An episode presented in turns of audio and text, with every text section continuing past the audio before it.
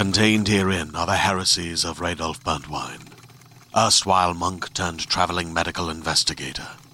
Join me as I uncover the blasphemous truth of a plague ridden world that ours is not a loving God, and we are not its favored children. The Heresies of Radolf Burntwine, coming January 2nd, wherever podcasts are available.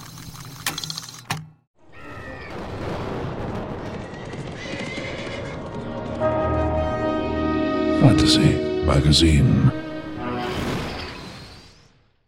Welcome to the Fantasy Magazine Story Podcast. I'm Ellen Kushner, a fantasy writer, occasional editor, and woman around town, honored to be guest hosting this special edition of Women Destroy Fantasy. It all started with the glorious, notorious Women Destroy Science Fiction issue of Lightspeed magazine of June 2014, an earth shaking, groundbreaking publication made possible by a Kickstarter campaign, a campaign that even raised enough extra money to fund two more special Destroys Women Destroy Horror and Women Destroy Fantasy, both out this month. And in one of those seasonal horror fantasy hybrids, it permitted Fantasy Magazine to rise from the tomb just to let women destroy fantasy here one more time. Because in 2012, Fantasy Magazine merged with its sister magazine, Lightspeed. But the masthead for this special Destroy issue, issue 58, once again proudly reads Fantasy Magazine. So, everyone who contributed to that Kickstarter, you made magic, and you just passed Necromancy 101. Women Destroy Fantasy contains eight fantasy stories, four original new ones chosen by guest editor and original fantasy magazine fiction editor Cat Rambo, alongside four fantasy classics, including the story you're about to hear, all selected by legendary editor Terri Windling. There's also an array of nonfiction features, edited by Lightspeed managing editor Wendy N. Wagner, as well as smart, revealing interviews with several of our authors. This podcast will bring you two of our reprint selections this month. If that whets your appetite for the whole issue, the ebook is available for just $2.99. Or if you like something with actual rich, crunchy, turnable pages, you can get the trade paperback edition for $12.99. Just head on over to destroysf.com. That's also where you can learn more about the Women Destroy projects. Again, that's destroysf.com. This special issue is sponsored by our friends at Tor Books. This month, look for Silverblind by Tina Connolly. Learn more at tor-forge.com. Our podcast's guest producer is Gabrielle de Cuir of Skyboat Media. I'm your guest host, the never-ending Ellen Kushner. And I'm one of the women who helped to destroy fantasy. Back in the 1980s, when I published my first novel, Swordspoint, and bought my first black leather jacket, which I had my author photo taken in, of course, Swordspoint was a fantasy with no magic. A fantasy set entirely in a city without a single journey or quest. A fantasy with queer main characters who didn't give a damn. Nobody was doing that then. People questioned whether it deserved to be called fantasy at all, and I think they were right to do so. I wasn't writing a genre novel. Yeah, I loved fantasy. I'd even worked as a paperback fantasy editor, but I'd hoped this book would cross the border and go mainstream. It was just my luck that the only house that would take it was a fantasy publisher. And it was just my luck that I was writing about men. I'm pretty convinced now that that is one reason the book was taken so seriously and was so well reviewed guys. Violence, politics, you know, real things.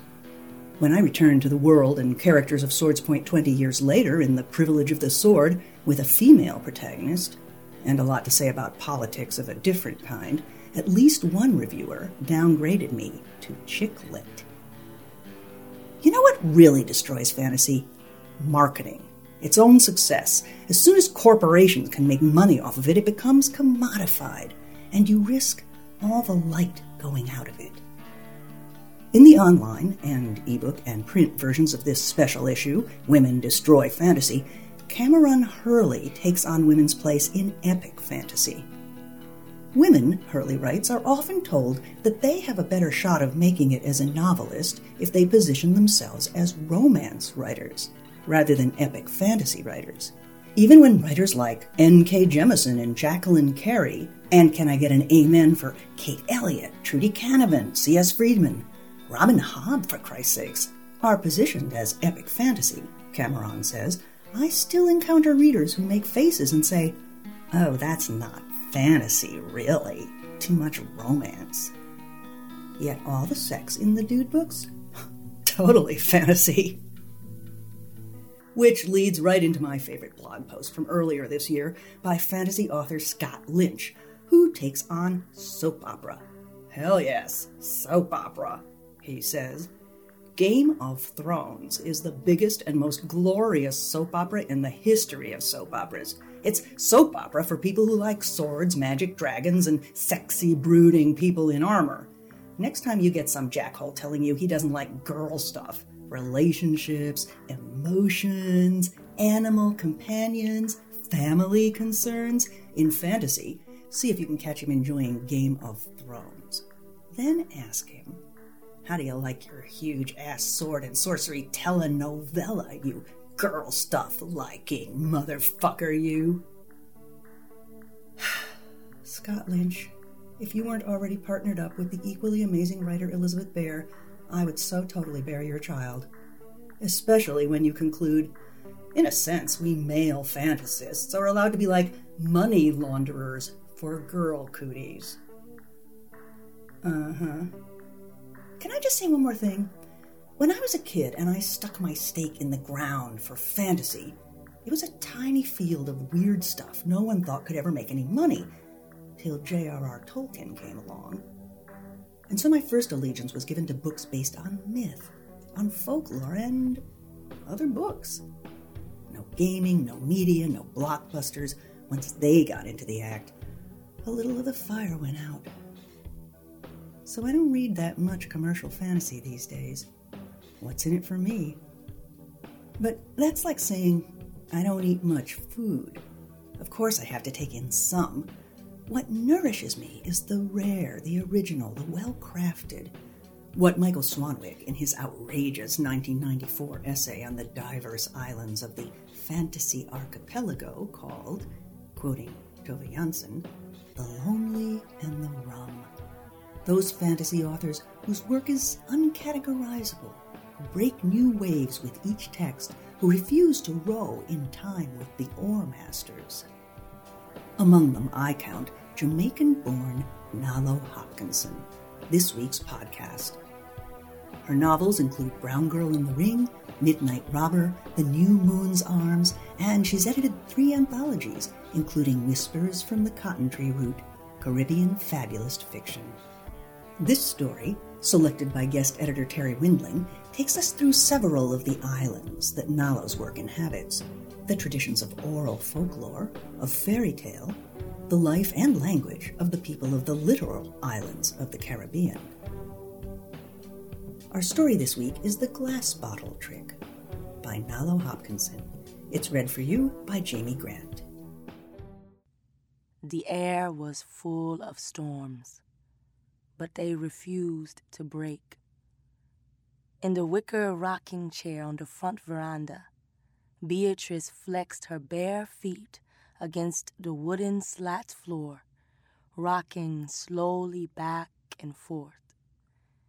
Another sweltering rainy season afternoon.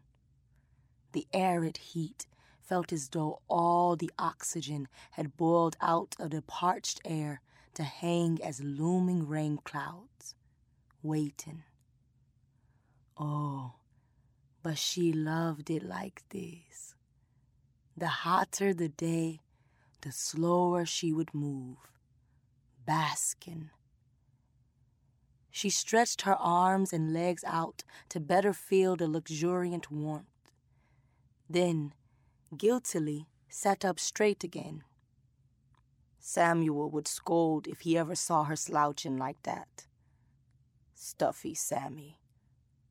She smiled fondly, admiring the lacy patterns the sunlight threw on the floor as it filtered through the white gingerbread fretwork that trimmed the roof of their house. Anything more today, Mistress Powell? I finished doing the dishes. Gloria had come out of the house and was standing in front of her, wiping her chapped hands on her apron. Beatrice felt the shyness come over her, as it always did when she thought of giving the older woman orders. Gloria was older than Beatrice's mother. Uh, no. I think that's everything, Gloria. Gloria quirked an eyebrow, crinkling her face like running a fork through molasses. Beatrice gave an abortive, shamefaced ha of a laugh. Gloria had known from the start she'd had so many babies of her own. She'd been mad to run to Samuel with the news from since. But yesterday, Beatrice had already decided to tell Samuel. Well, almost decided. She felt irritated, like a child whose tricks have been found out. She swallowed the feeling. I think you're right, Gloria, she said fighting for some dignity before the older woman. Maybe. Maybe I cook him a special meal, feed him up nice, then tell him. Well, I say it's time and past time you make him know. A picnic is a blessing to a family. For true, Beatrice agreed, making her voice sound as certain as she could. Later then, Mistress Powell.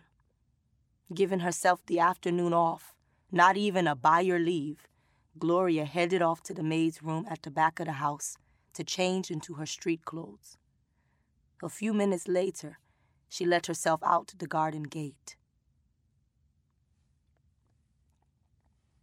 That seems like a tough book for a young lady of such tender years. Excuse me? Beatrice threw a defensive, cutting glare at the older man. He'd caught her off guard, though she'd seen his eyes following her ever since she entered the bookstore. You have something to say to me? She curled the Gray's Anatomy possessively into the crook of her arm, price sticker hidden against her body. Two more months of saving before she could afford it. He looked shyly at her. Sorry if I offended, miss, he said. My name is Samuel. Would be handsome if he'd chill out a bit. Beatrice's wariness thawed a little. Middle of the sun hot day, and he wearing black wool jacket and pants. His crisp white cotton shirt was buttoned right up held in place by a tasteful, unimaginative tie. So proper, Jesus. He wasn't that much older than she. It's just, you're so pretty, and it's the only thing I could think of to say to get you to speak to me.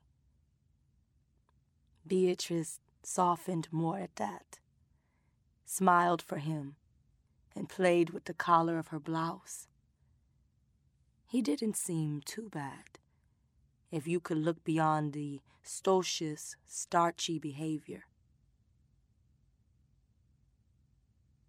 Beatrice doubtfully patted the slight swelling of her belly. Four months. She was shy to give Samuel her news, but she was starting to show. Silly to put it off, yes? Today, she was going to make her husband very happy. Break that thin shell of mourning that still insulated him from her. He never said so, but Beatrice knew that he still thought of the wife he'd lost, and tragically, the one before that. She wished she could make him warm up to life again. Sunlight was flickering through the leaves of the guava tree in the front yard. Beatrice inhaled the sweet smell of the sun warmed fruit. The tree's branches hung heavy with the pale yellow globes, smooth and round as eggs. The sun reflected off the two blue bottles suspended in the tree, sending cobalt light dancing through the leaves. When Beatrice first came to Sammy's house, she'd been puzzled by the two bottles that were jammed onto branches of the guava tree. It's just my superstitiousness, darling, he told her. You never heard the old people say that if someone dies, you must put a bottle in a tree to hold their spirit, otherwise, it will come back as a duppy and haunt you? A blue bottle, to keep the duppy cool so it won't come at you in hot anger for being dead. Beatrice had heard something of the sort, but it was strange to think of her Sammy as a superstitious man. He was too controlled and logical for that. Well, grief makes somebody act in strange ways. Maybe the bottles gave him some comfort, made him feel that he'd kept some essence of his poor wives near him. That Samuel is nice, respectable, hard working. Not like all them other ragamuffins you always going out with. Mummy picked up the butcher knife and began expertly slicing the goat meat into cubes for the curry. Beatrice watched the red lumps of flesh part under the knife. Crimson liquid leaked onto the cutting board. She sighed.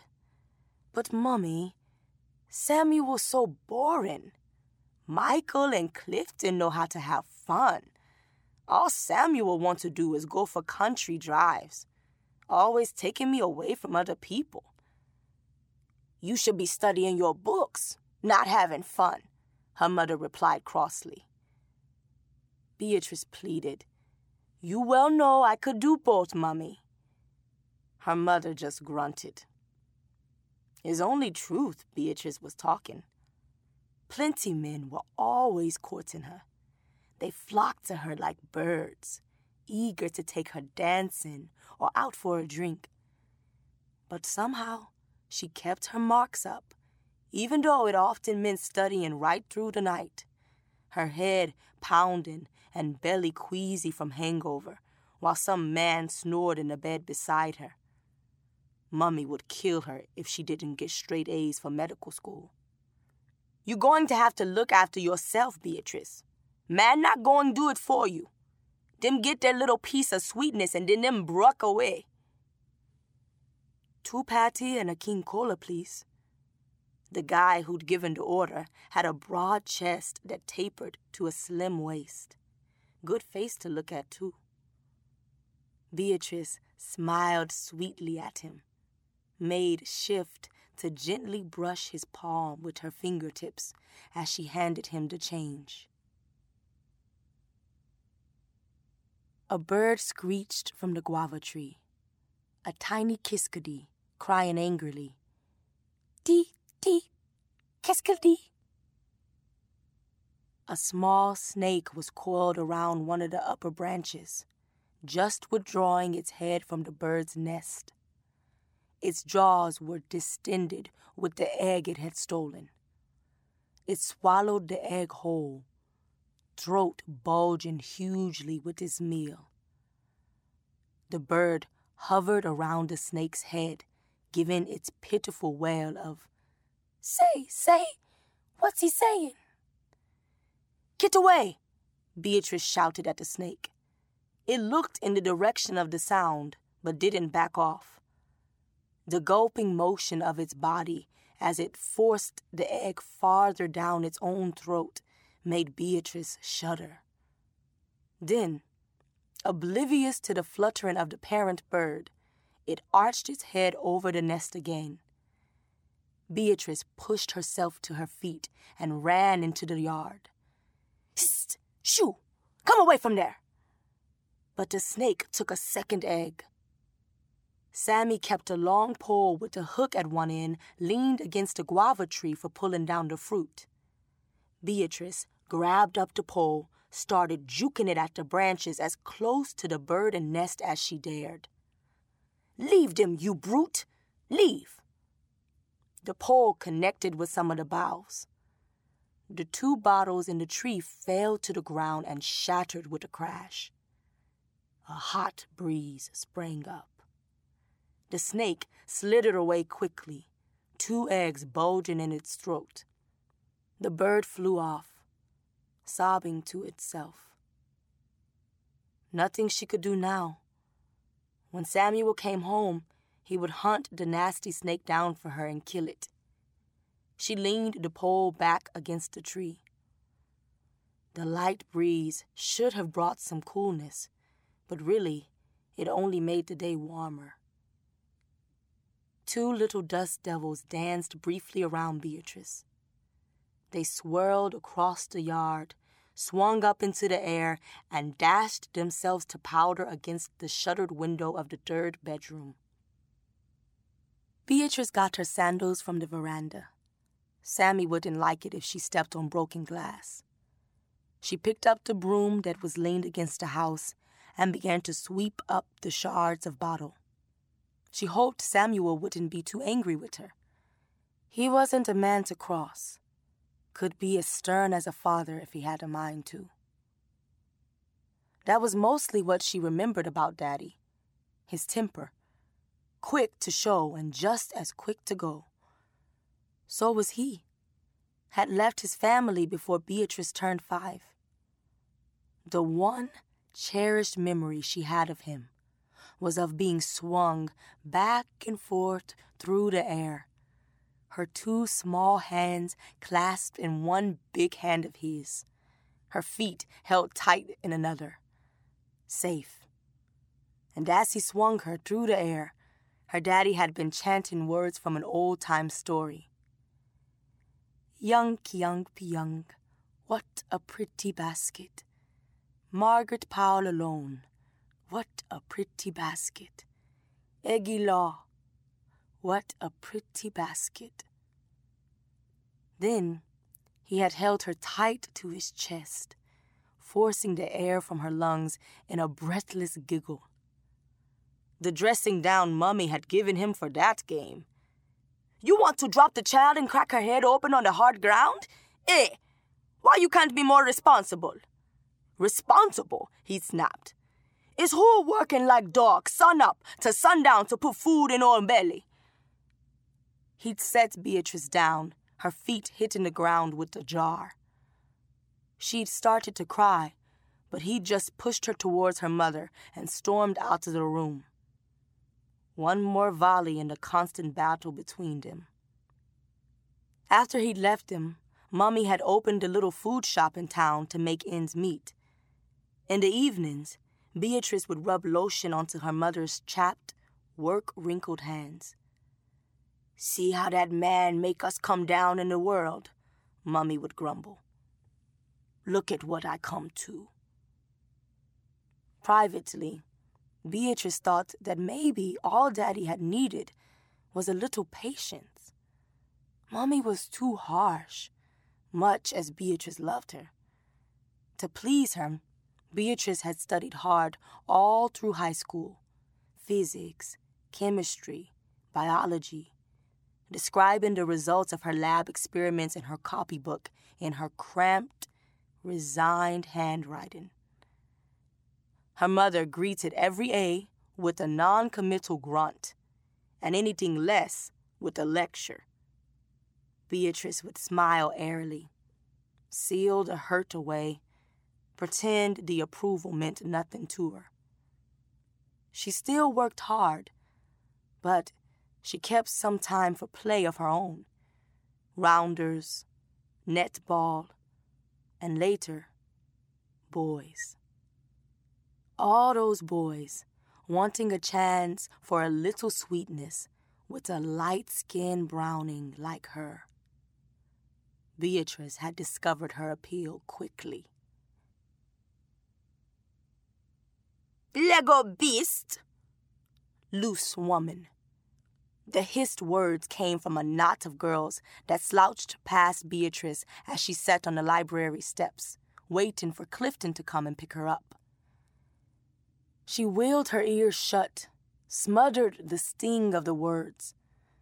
But she knew some of those girls Margarita, Deborah. They used to be friends of hers.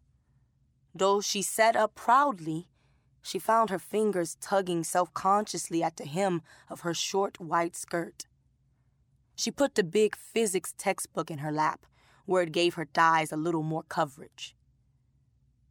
The farting vroom of Clifton's motorcycle interrupted her thoughts. Grinning, he stewed the bike to a dramatic halt in front of her.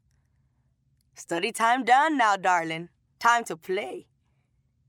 He looked good this evening, as he always did. Tight white shirt, jeans that showed off the bulges of his thighs. The crinkle of the thin gold chain at his neck set off his dark brown skin. Beatrice stood, tucked the physics text under her arm, smoothed the skirt over her hips. Clifton's eyes followed the movement of her hands. See? It didn't take much to make people treat you nice. She smiled at him. Samuel would still show up hopefully every so often to ask her to accompany him on a drive through the country. He was so much older than all her other suitors. And dry. Country drives, Lord. She went out with him a few times. He was so persistent and she couldn't figure out how to tell him no. He didn't seem to get her hints that really she should be studying. Truth to tell, though, she started to find his quiet, undemanding presence soothing. His eggshell white BMW took the graveled country roads so quietly that she could hear the kiskadee birds in the mango trees chanting their query. Deet, deet, Qu'est-ce One day, Samuel brought her a gift. These are for you and your family, he said shyly, handing her a wrinkled paper bag. I know your mother likes them. Inside were three plump eggplants from his kitchen garden, raised by his own hands. Beatrice took the humble gift out of the bag the skins of the eggplants had a taut blue sheen to them. Later, she would realize that that was when she'd begun to love Samuel. He was stable, solid, responsible. He would make Mummy and her happy. Beatrice gave in more to Samuel's diffident wooing. He was cultured and well spoken. He had been abroad talked of exotic sports, ice hockey, downhill skiing. He took her to fancy restaurants she'd only heard of, that her other young, unestablished boyfriends would never have been able to afford and would probably only have embarrassed her if they had taken her. Samuel had polish, but he was humble too, like the way he grew his own vegetables or the self deprecating tone in which he spoke of himself. He was always punctual, always courteous to her and her mother. Beatrice could count on him for little things, like picking her up after class or driving her mother to the hairdresser's. With the other men, she always had to be on guard, pouting until they took her somewhere else for dinner not another free meal in her mother's restaurant, wheedling them into using the condoms. She always had to hold something of herself shut away. With Samuel, Beatrice relaxed into trust. Beatrice, come! Come quick, nah! Beatrice ran in from the backyard at the sound of her mother's voice. Has something happened to Mummy? Her mother was sitting at the kitchen table, knife still poised to crack an egg into the bowl for the pound cake she was making to take to the shop. she was staring in open mouthed delight at Samuel, who was fretfully twisting the long stems on a bouquet of blood red roses. Lord, Beatrice, Samuel say he want to marry you. Beatrice looked to Sammy for verification. Samuel? she asked unbelievingly. What you saying? Is true? He nodded yes. True, Beatrice. Something gave way in Beatrice's chest, gently as a long held breath. Her heart had been trapped in glass, and he'd freed it. They'd been married two months later. Mummy was retired now. Samuel had bought her a little house in the suburbs, and he paid for the maid to come in three times a week. In the excitement of planning for the wedding, Beatrice had let her studying slip. To her dismay, she finished her final year of university with barely a C average. Never mind, sweetness, Samuel told her. I didn't like the idea of you studying anyway. It's for children. You're a big woman now. Mummy had agreed with him too, said she didn't need all that now. She tried to argue with him, but Samuel was very clear about his wishes, and she'd stopped not wanting anything to cause friction between them just yet. Despite his genteel manner, Samuel had just a bit of a temper. No point in crossing him. It took so little to make him happy, and he was her love, the one man she'd found in whom she could have faith. Two, besides, she was learning how to be the lady of the house, trying to use the right mix of authority and jocularity with Gloria, the maid, and Cletus, the yard boy, who came twice a month to do the mowing and the weeding. Odd to be giving orders to people when she was used to being the one taking orders in Mummy's shop. It made her feel uncomfortable to tell people to do her work for her. Mummy said she should get used to it. It was her right now. The sky rumbled with thunder. Still no rain. The warmth of the day was nice, but you could have too much of a good thing. Beatrice opened her mouth, gasping a little, trying to pull more air into her lungs. She was a little short of breath nowadays as the baby pressed on her diaphragm. She knew she could go inside for relief from the heat but Samuel kept the air conditioning on high, so cold that they could keep the butter in its dish on the kitchen counter.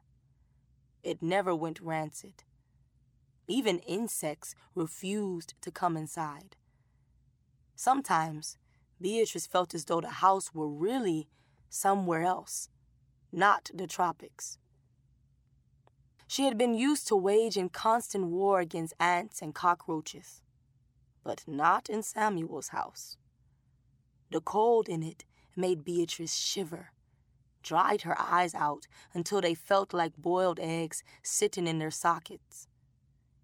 She went outside as often as possible, even though Samuel didn't like her spending too much time in the sun. He said he feared that cancer would mar her soft skin, that he didn't want to lose another wife. But Beatrice knew he just didn't want her to get too brown.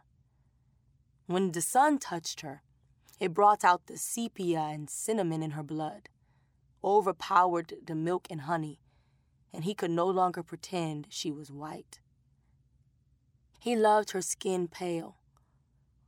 Look how you gleam in the moonlight, he'd say to her when he made gentle, almost supplicating love to her at night in the four poster bed. His hand would slide over her flesh, cup her breasts with an air of reverence. The look in his eyes was so close to worship that it sometimes frightened her. To be loved so much. He would whisper to her, Beauty, pale beauty to my beast. then blow a cool breath over the delicate membranes of her ear, making her shiver in delight. For her part, she loved to look at him, his molasses dark skin, his broad chest, the way the planes of flat muscle slid across it. She imagined tectonic plates shifting in the earth. She loved the bluish black cast the moonlight lent him. Once, gazing up at him as he loomed above her, body working against and in hers, she had seen the moonlight playing glints of deepest blue in his trim beard. Black beauty, she had joked softly, reaching to pull his face closer for a kiss. At the words, he had lurched up off her to sit on the edge of the bed, pulling a sheet over him to hide his nakedness.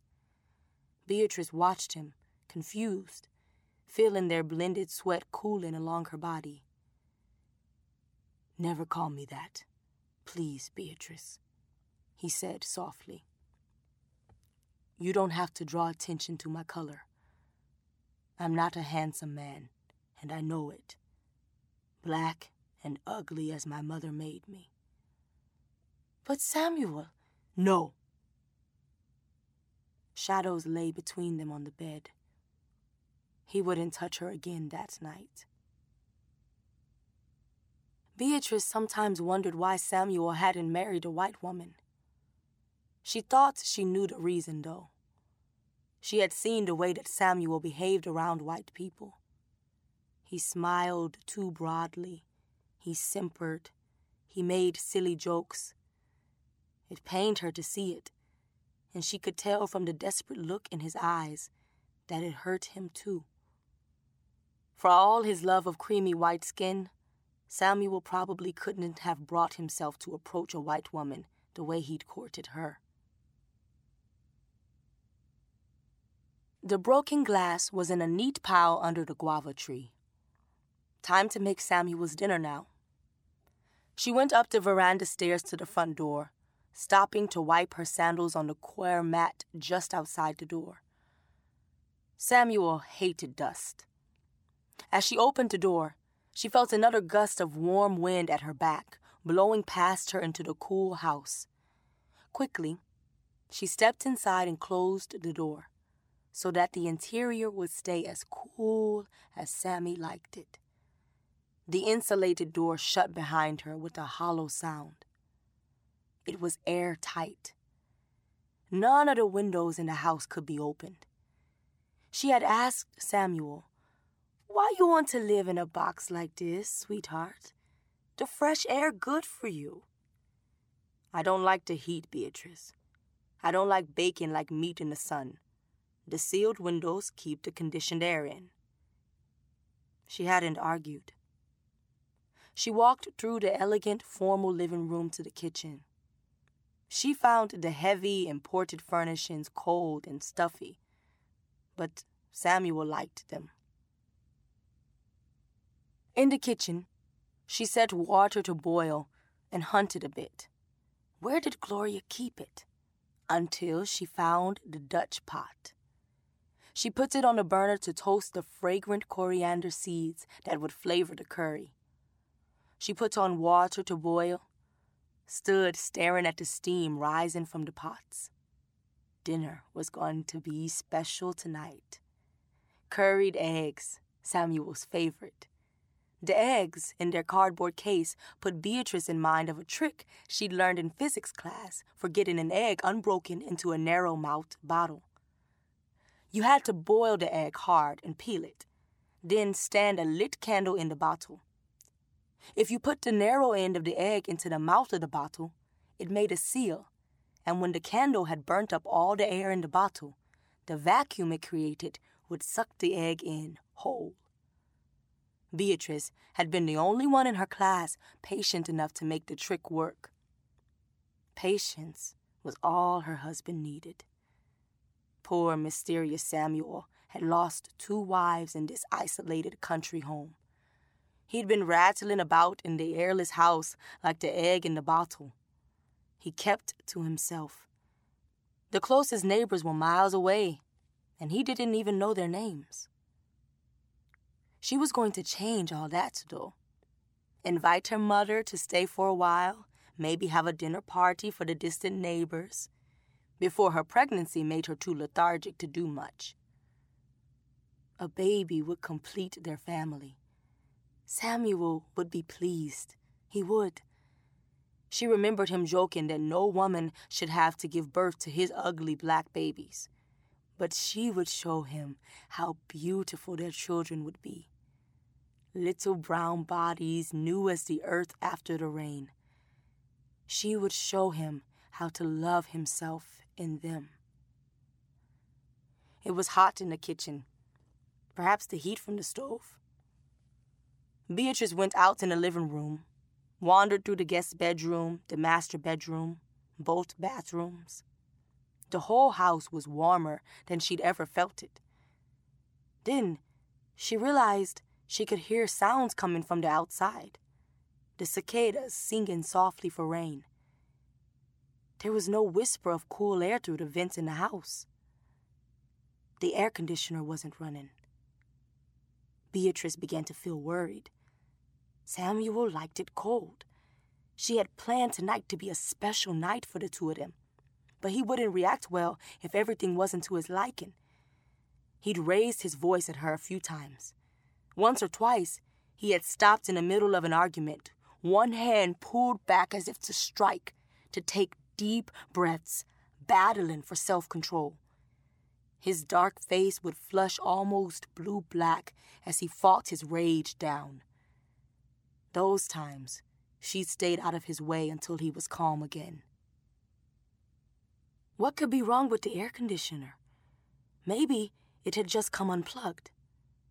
Beatrice wasn't even sure where the controls were. Gloria and Samuel took care of everything around the house. She made another circuit through her home, looking for the main controls. Nothing. Puzzled, she went back into the living room. It was becoming thick and close as a womb inside their closed up home. There was only one room left to search the locked third bedroom. Samuel had told her that both his wives had died in there first one, then the other. He had given her the keys to every room in the house, but requested that she never open that particular door. I feel like it's bad luck, love, I know I'm just being superstitious, but I hope I can trust you to honor my wishes in this. She had, not wanting to cause him any anguish. Where else could the control panel be? It was getting so hot. As she reached into her pocket for the keys she always carried with her, she realized she was still holding a raw egg in her hand. She'd forgotten to put it into the pot when the heat in the house had made her curious. She managed a little smile. The hormones flushing her body were making her so absent minded, Samuel would tease her until she told him why. Everything would be all right. Beatrice put the egg into her other hand, got the keys out of her pocket, opened the door. A wall of icy dead air hit her body. It was freezing cold in the room. Her exhaled breath floated away from her in a long, misty curl. Frowning, she took a step inside, and her eyes saw before her brain could understand. And when it did, the egg fell from her hands to smash open on the floor at her feet. Two women's bodies lay side by side on the double bed. Frozen mouths gaped open, frozen gutted bellies, too. A fine sheen of ice crystals glazed their skin, which, like her, was barely brown, but laved in gelid, rime covered blood that had solidified ruby red. Beatrice whimpered. But, Miss, Beatrice asked her teacher, how the egg going to come back out the bottle again? How do you think, Beatrice? There's only one way. You have to break the bottle. This was how Samuel punished the ones who had tried to bring his babies into the world. His beautiful black babies. For each woman had had the muscled sac of her womb removed and placed on her belly, hacked open to reveal the purplish mass of her placenta. Beatrice knew that if she were to dissect the thawing tissue, she'd find a tiny fetus in each one. The dead women had been pregnant too. A movement at her feet caught her eyes. She tore her gaze away from the bodies long enough to glance down. Writhing in the fast, congealing yolk was a pin feathered embryo. A rooster must have been at Mr. Herbert's hens. She put her hands on her belly to still the sympathetic twitching of her womb. Her eyes were drawn back to the horror on the beds. Another whimper escaped her lips. A sound like a sigh whispered in through the door she'd left open. A current of hot air seared past her cheek, making a plume of fog as it entered the room. The fog split into two, settled over the heads of each woman, began to take on definition. Each misty column had a face, contorted in rage. The faces were those of the bodies on the bed. One of the duppy women leaned over her own corpse. She lapped like a cat at the blood thawing on its breast. She became a little more solid for having drunk of her own lifeblood. The other duppy stooped to do the same. The two duppy women each had a belly slightly swollen with the pregnancies for which Samuel had killed them. Beatrice had broken the bottles that had confined the duppy wives their bodies held in stasis because their spirits were trapped. She'd freed them. She'd let them into the house. Now, there was nothing to cool their fury. The heat of it was warming the room up quickly. The duppy wives held to their bellies and glared at her, anger flaring hot behind their eyes. Beatrice backed away from the beds. I didn't know, she said to the wives. Don't vex with me. I didn't know what it is Samuel will do to you. Was that understanding on their faces? Or were they beyond compassion? I'm making baby for him too. Have mercy on the baby at least. Beatrice heard the snick of the front door opening. Samuel was home. He would have seen the broken bottles, would feel the warmth of the house. Beatrice felt that initial calm of the prey that realizes it has no choice but to turn and face the beast that is pursuing it. She wondered if Samuel would be able to read the truth hidden in her body, like the egg in the bottle. It's not me you should be vexed with, she pleaded with the duppy wives. She took a deep breath and spoke the words that broke her heart. Is is Samuel who do this? She could hear Samuel moving around in the house, the angry rumbling of his voice like the thunder before the storm. The words were muffled, but she could hear the anger in his tone. She called out, What you saying, Samuel? She stepped out of the meat locker and quickly pulled the door in, but left it open slightly so the duppy wives could come out when they were ready. Then, with a welcoming smile, she went to greet her husband. She would stall him as long as she could from entering the third bedroom. Most of the blood in the wives' bodies would be clotted, but maybe it was only important that it be warm. She hoped that enough of it would thaw soon for the duppies to drink until they were fully real. When they had fed, would they come and save her? Or would they take revenge on her, their usurper, as well as on Samuel? Egila. What a pretty basket. That was The Glass Bottle Trick by Nalo Hopkinson read by Jayme Grant. This story is copyright 2000 by Nalo Hopkinson and was originally published in Whispers from the Cotton Tree Root, edited by Nalo Hopkinson. It appears here by permission of the author. If you had any thoughts about this story, let's hear them. Join us over at our website, fantasy magazine.com. Just click on fiction, find the story, and leave your comment. This is a special edition of Fantasy Magazine, published in association with our sister magazine, Lightspeed. If you'd like to read more great fantasy stories, you'll find them every month in Lightspeed. If you're not already a subscriber, check out our many options at lightspeedmagazine.com slash subscribe. Our podcast is produced by Skyboat Media, the most respected independent audio production team on the West Coast. They're headed by the Audie and Grammy Award winning narrators Stefan Rudnicki and Gabrielle de Cuir. Check out their website at skyboatmedia.com. Music and sound logos are composed and performed by Jack Kincaid.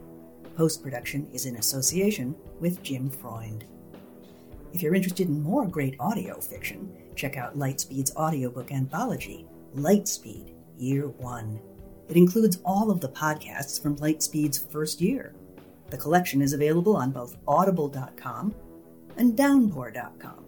Just search for Lightspeed and you're on your way. This podcast is copyright 2014 by Fantasy Magazine. I'm Ellen Kushner, destroying fantasy one book at a time. Thanks for listening.